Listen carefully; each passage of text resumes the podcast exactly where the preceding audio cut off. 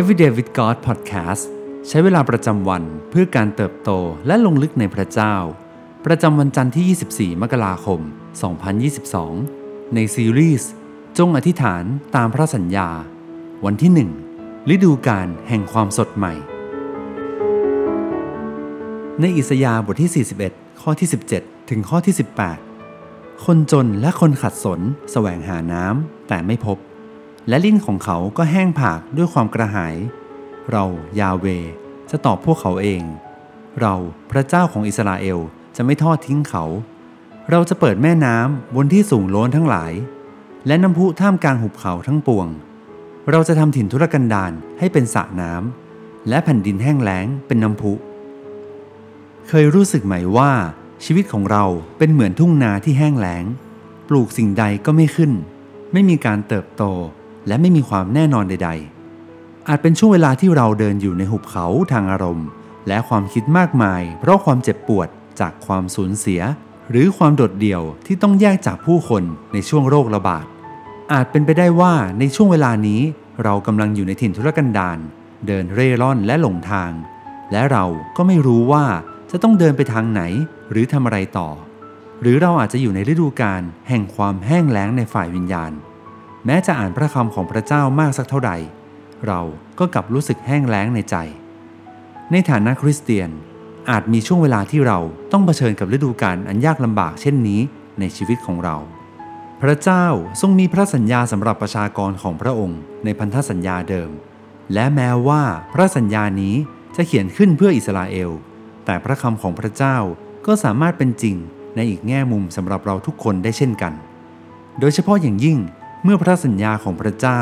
ได้รับการสะท้อนเป็นภาพอย่างชัดเจนในพันธสัญญาใหม่แก่คนจนและคนขัดสนแสวงหาน้ำแก่คนที่ลิ้นของเขาก็แห้งผากด้วยความกระหาย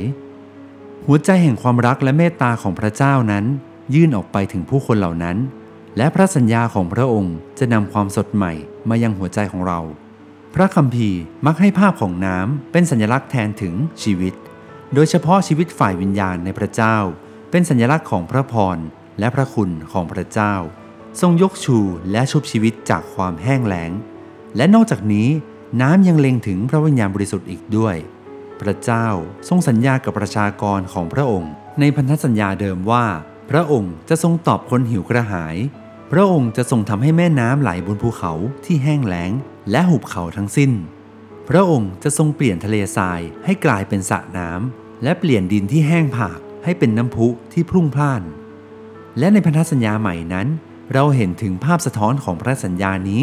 ผ่านพระคำของพระเยซูคริสต์ผู้ทรงเป็นพระเจ้าพระผู้ช่วยให้รอดของเราในยอห์นบทที่เจ็ดข้อที่สามสิบเจ็ดถึงสามสิบแปดบอกว่าในวันสุดท้ายของงานเทศกาลซึ่งเป็นวันยิ่งใหญ่นั้นพระเยซูทรงยืนขึ้นและทรงประกาศว่าถ้าใครกระหายให้คนนั้นมาหาเราและให้คนที่วางใจในเราดื่มตามที่มีคำเขียนไว้แล้วว่าแม่น้ำที่มีน้ำดำรงชีวิตจะไหลออกมาจากภายในคนนั้นพระสัญญาของพระเจ้าคือความหวังของหัวใจที่แห้งเหี่ยว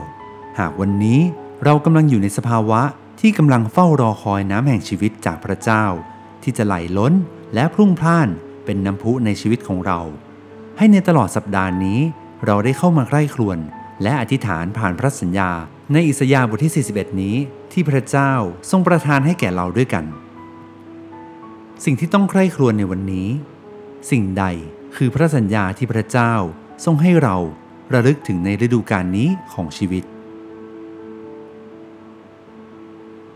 พระสัญญานั้นจะนำความสดชื่นกลับมาสู่ชีวิตของเราอย่างไรบ้างให้เราอธิษฐานด้วยกัน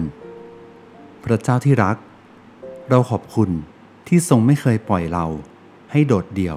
หรือต้องอยู่อย่างไร้ความหวังเมื่อเราได้รู้จักพระองค์เราเองก็มีความหวังอย่างที่โลกนี้ไม่รู้จักขอให้ในตลอดสัปดาห์นี้เราได้ดำเนินชีวิตด้วยพระสัญญาว่าพระองค์จะทรงประทานน้ำแห่งชีวิตแก่ผู้ที่หิวกระหายผู้ที่ใจของเขาแห้งแล้งและเราจะเห็นไม่ใช่เพียงแค่สายน้ำเล็กๆแต่เป็นบ่อน้ำพุที่ไหลล้นจากชีวิตของเราออกไปสู่ผู้คนมากมายเราขออธิษฐานด้วยหัวใจที่เชื่อในพระสัญญาของพระองค์ เราอธิษฐานในพระนามพระเยซูเอเมนขอให้เป็นสัปดาห์แห่งพระพรนะครับ